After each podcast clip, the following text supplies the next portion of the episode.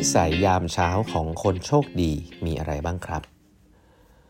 สวัสดีครับ ท่านผู้ฟังทุกท่านยินดีต้อนรับเข้าสู่ 8 บรรทัดครึ่งพอดแคสต์สาระดีๆสำหรับคนทำงานที่ไม่ค่อยมีเวลาเช่นคุณครับ อยู่กับผม ต้องกวีวุฒิเจ้าของเพจ8บรรทัดครึ่งนะฮะอันนี้เป็น EP ที่ 1771 แล้วนะครับ ที่เรามาพูดคุยกันนะครับ ก่อนอื่นนะครับคลาส Design Thinking Master Class นะครับ ตอนนี้เปิดรอบใหม่นะฮะ6-7 เมษายนนะครับ สอน empathize define ideate prototype test ทั้งหมดนะฮะสำหรับคนที่สนใจที่จะทำเกี่ยวกับเรื่อง product innovation หรือว่าอยากจะนำ mindset ในการสร้างของใหม่ที่ถูกต้องเอาไปเผยแพร่ในองค์กรนะครับเรียนเวิร์กช็อป2 วันเต็มนะเป็นเวิร์กช็อปล้วนๆเลยนะครับเลคเชอร์น้อยมากนะลงมือทำเลยนะฮะก็ดูรายละเอียดได้ใน Facebook Page ของ8บรรทัดครึ่ง แล้วก็ Line OA ของ 8 บรรทัดครึ่งนะครับวันนี้ผม เล่าในนิสัยจิ๋วของคนที่ประสบความสำเร็จต่อนะมันมีเซกชันน่าสนใจว่านิสัยของเรื่องโชคของคนที่ประสบความสำเร็จนะครับคนที่ประสบความสำเร็จเนี่ยเขาบอกว่าใช้ความสำคัญกับช่วงเวลาหนึ่งมากๆนะคือช่วงเวลาเช้า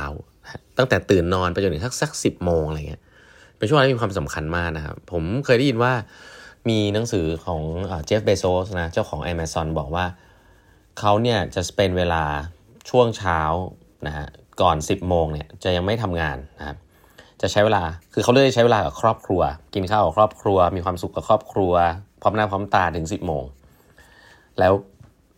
อยากจะอ่านอยากจะทำอะไร ก็ทำตอนนั้นนะครับ 10 โมงถึงเที่ยงจะเป็นเวลาแห่งการประชุมที่สำคัญที่สุด เพราะว่าหัวยังเฟรชอยู่นะครับตอนบ่ายก็เป็นอัปเดตงานเป็นอะไรไปก็ว่าไปเพราะฉะนั้นช่วงเวลาตอนเช้ามีความสำคัญมากนะครับหนังสือเล่มนี้เขียนว่าคนที่มีความโชคดีและความสำเร็จเนี่ยส่วนใหญ่ ตอนเช้าเนี่ยตื่นมาจะทำสิ่งแรกนะครับ คือเปิดหน้าต่างนะฮะระบายอากาศในห้องออกไปนะฮะเปิดแอร์เปิดหน้าต่างปิดแอร์แล้วก็รับอากาศบริสุทธิ์เข้ามาในห้อง แล้วก็ให้ไปที่หน้ากระจกนะครับ แล้วก็ทักทายตัวเองครับ ทักทายเหมือนกับทักทายเพื่อนอะบอกโอเค ตื่นละสวัสดีตอนเช้านะฮะแล้วก็ถัดไปคือการเคลียร์ห้อง การเคลียร์ห้องให้สะอาดอยู่เสมอ โดยเฉพาะ บริเวณหน้าห้องนะครับตรงที่ที่จริง ๆ บ้านเนี่ยปริยาโสปกตรงที่วางรองเท้านะฮะตรงถ้าวิวางรองเท้าอยู่ในบ้านเนี่ยแบบญี่ปุ่นเนี่ยบ้านตรงนั้นจะสปกนะครับให้เคลียร์ประตูหน้าบ้านให้สะอาดเป็นระเบียบครับเมื่อประตูหน้าบ้านคุณเป็นระเบียบ ในบ้านคุณก็จะเริ่มเป็นระเบียบนะครับ แล้วก็คุณก็จะมี distraction น้อยนะฮะตอนเช้านะฮะเขาบอกให้พูดความฝันความตั้งใจของตัวเองในการทำกิจวัตรจนเป็นนิสัย ติดไว้ในห้องน้ำเลยก็ได้ว่า ความฝันของคุณคืออะไรนะครับ อีกอันนึงที่เขาแนะนำให้ทำนะ ก็คือ อันนี้หลาย ๆ คนทำอยู่แล้วเปลี่ยนล็อกหน้าจอโทรศัพท์มือถือครับ หน้าจอโทรศัพท์มือถือควรจะเป็นภาพที่เกี่ยวข้องกับชีวิตคุณ อะไรที่สำคัญกับชีวิตคุณที่มันรีมายว่าคุณใช้ชีวิตไปเพื่ออะไรนะอาจจะเป็นโค้ดที่คุณชอบก็ได้นะอย่างบางหลาย ๆ คนมีลูกแล้วก็จะเอารูปลูกมาอย่างผมเนี่ยเป็นรูปลูกเนี่ยก็ เอาไว้รีมายตัวเองครับ เวลาทำงานในทุกๆวันว่าทำงานไปทำไมนะครับ เครียดอะไรมาดูรูปลูกแล้วก็รู้สึกว่าโอเค มีแรงทำต่อ เปลี่ยนภาพล็อกหน้าจอมือถือให้เป็นภาพที่เรารู้สึกดีนะครับ ก็เป็นสิ่งหนึ่ง อีกอันนึงน่าสนใจให้หาเวลานะครับ เดินเท้าเปล่าบนสนามหญ้าหรือบนพื้นดินนะหายากนะ ยุคนี้เนี่ยเดินเท้าเปล่าส่วนใหญ่ออกมาเป็นพื้นคอนกรีตซะเยอะนะ หรือถ้าไม่ใช่พื้นคอนกรีตหน้าหน้าตึกก็เป็นพื้นนะครับบนออฟฟิศอันนั้นไม่เอานะครับ เขาบอกว่าให้ใช้เท้าเปล่าเดินบนสนามหญ้าหรือพื้นดินนะครับ เป็นการปรับสมดุลต่างๆ ผมไม่รู้ว่าสมดุลมันคืออะไรเนาะแต่ว่า connect back to ธรรมชาตินะครับ ให้มีเวลาในการเดินเท้าเปล่าบนสนามหญ้าหรือพื้นดินบ้างนะฮะอีกอันหนึ่งซึ่งคนที่ประสบความสำเร็จ หลายๆ คนมักจะทำบ้างนะครับ ก็คือเขียนการ์ดข้อความขอบคุณคนอื่นด้วยลายมือนะจริงๆแล้วความโชคดีมันมากับสิ่งเหล่านี้เพราะอะไร เพราะว่าสิ่งเหล่านี้มันเป็นวิธีการในการสร้าง relationship ที่ดีนะครับว่าคุณแคร์โดยเฉพาะในโลกยุคนี้เนี่ยส่งเมสเซจเป็นไลน์ส่งไลน์เมสเซจไปก็ได้นะง่าย ๆ แต่ถ้าส่งแมสส่งไปเป็นการ์ดเขียนด้วยมือ โอ้โห มันสร้างความประทับใจมาก ๆนะครับ เพราะฉะนั้น นี่คือสิ่งที่สามารถทำได้ในช่วงเวลาตอนเช้านะที่คุณมีเวลาเป็นของตัวเองนะครับ ทีนี้อีกส่วนหนึ่งซึ่งอยากจะเล่าวันนี้ด้วยก็คือ นิสัยเรื่องความสัมพันธ์ของคนที่ประสบสำเร็จ ซึ่งผมว่าเรื่องลิงก์กับเรื่องความโชคดีเนาะหลายๆครั้งความโชคดีมันเกิดจากว่าคุณปฏิสัมพันธ์กับคนได้ดีนะครับ แล้วก็คุณก็ไม่รู้ว่าคนอื่นเขามามอบโอกาสให้คุณ เพราะว่ามันมันเกิดจากการปฏิสัมพันธ์ในครั้งก่อนๆอันแรกเลยนะฮะเขาบอกว่าอยากเป็นคนมนุษยสัมพันธ์ดีเนี่ย ให้เป็นฝ่ายทักทายคนอื่นก่อนเสมอนะครับ อันนี้น่าสนใจนะ เพราะว่าโพสในหลาย ๆ culture ใน culture เอเชียเวลาเราเจอคนที่เราแบบเคยเจอมาสักพักหนึ่งแต่เราแบบเราจะรู้สึกว่าเราไม่กล้าทักก่อน เราอยากจะรอให้เขาทักเราหรืออะไรเงี้ย มันเป็นความรู้สึกแบบเขิน ๆ หรือเกรงใจเนาะ แต่เขาบอกว่าการที่คุณทักทายคนอื่นก่อนเนี่ยจริง ๆ ทุกคนรู้สึกดีนะครับ ทักไปเลยนะว่า สวัสดีครับ ผมชื่อนี่นะครับ อันนี้คุณนี่ใช่ไหมฮะ แนะนำตัว ช่วงแล้วก็ที่สำคัญคือ ชวนคุยเรื่องของอีกฝ่ายนะครับไม่ได้ไปคุยแต่เรื่องของตัวเอง อันนี้อันนี้เดี๋ยวพอเล่าให้ฟังอีกนิดนึงตอนอีกตอนตอนท้ายนะแต่อันนี้เทคนิคเดลคาเนกี้เลยนะ เพราะคนส่วนใหญ่ชอบพูดเรื่องตัวเอง คุณทักทายคนก่อนใช่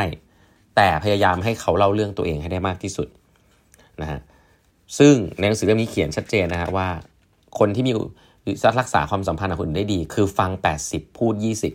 20 พูดเนี่ยพูดเพื่อเปิด conversation พูดเพื่อสร้าง connection ว่าเรามีอะไรที่เหมือนกับคนคนที่เราคุยด้วยบ้างนะที่เหลือเนี่ยคนเวลาพูดอะไรมาเนี่ยให้เป็นการพูดตอบรับเป็นช่วงๆนะแค่นี้จะเป็นการสร้างความสัมพันธ์ที่ดีในช่วงแรกมากๆนะครับ คนเราชอบพูดเรื่องตัวเอง เมื่อไหร่ใครสักคนหนึ่งเครื่องติดแล้วนะพูดโม้เรื่องอะไรของตัวเองปล่อยเขาพูดไปครับมืออาชีพสร้างความสัมพันธ์ได้แน่นอน เมื่อคุณฟังเขาอย่างเดียวเขาพูดเสร็จ จบ conversation เขาบอกโอ้วันนี้คุยสนุกจังเลยบอกจริงๆ ฉันไม่ได้คุยอะไรกับเธอเลย แต่เออเธอได้พูดเรื่องตัวเองเธอ happy กับคุยกับฉันก็ดี ความสัมพันธ์ก็เกิดนะครับ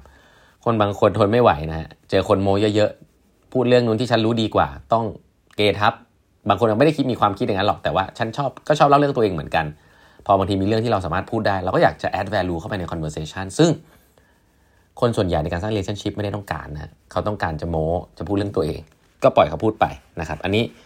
เล่มเล่มนี้เขียนเดลคาเนกี้ก็เขียนนะหนังสือ How to Influence and Influence People นะก็ถือว่าตกผลึกนะเรื่องนี้สำคัญมากนะลิงก์กันไม่ต้องพยายามแสดงความเห็นให้ตัวเองดูดี อันนี้คลาสสิกอย่างที่ที่บอกไป คุณคุยกับคนอื่นเนี่ย การที่คุณอยากให้คนชอบคุณหรือว่ามี relationship ที่ดีเนี่ย ไม่ได้ว่าคุณต้องดูดีนะ ถ้าเมื่อคุณดูดีและเผลอๆดูดีเกินไปกว่าคู่สนทนาคู่สนทนาไม่ชอบคุณนะคู่สนทนาชอบให้คุณอาจจะดูไม่ดีกว่าเขาด้วยซ้ำในหลักการ ราะฉะนั้นคุณฟังอย่างเดียว ฟังแล้วก็ตอบสนองต่อสิ่งนั้นพอนะครับไม่ได้มีความจำเป็นต้องพูดความเห็นของตัวเองถ้าไม่ได้จำเป็นนะครับ ไม่ได้มีความจำเป็นที่คุณจะต้อง add value ให้กับ conversation ตลอดเวลา มีอาชีพหนึ่งนะคืออาชีพ consulting นะครับ เพราะว่าพูดอย่างเดียวทำสไลด์ก็จะต้อง add value กับ conversation เสมอนะครับ มีคนที่เป็นสายนี้เยอะมากนะฮะที่เออาจะต้องสร้าง value ให้กับ conversation เสมอต้อง add ความเห็นตัวเอง เพราะว่า มันมีองค์กรที่ pay จ่ายเงินเพื่อความเห็นของคนเหล่านี้ คนเหล่านี้ก็เลยคิดว่าอาวุธของฉันคือความเห็น เพราะฉะนั้นเวลาคุยด้วยจะรู้สึกอึดอัดมากนะเพราะชอบออกความเห็นมาก หลาย ๆ ครั้งไม่ใช่เป็นการสร้าง relationship ที่ดีนะครับ คุณต้องฟังเก่ง ฟังเก่ง อันนี้คือคุณสมบัติของคนที่ปฏิสัมพันธ์ได้ดีนะครับ อันนี้สำคัญมากมากมากมากเลยนะครับอะประมาณนี้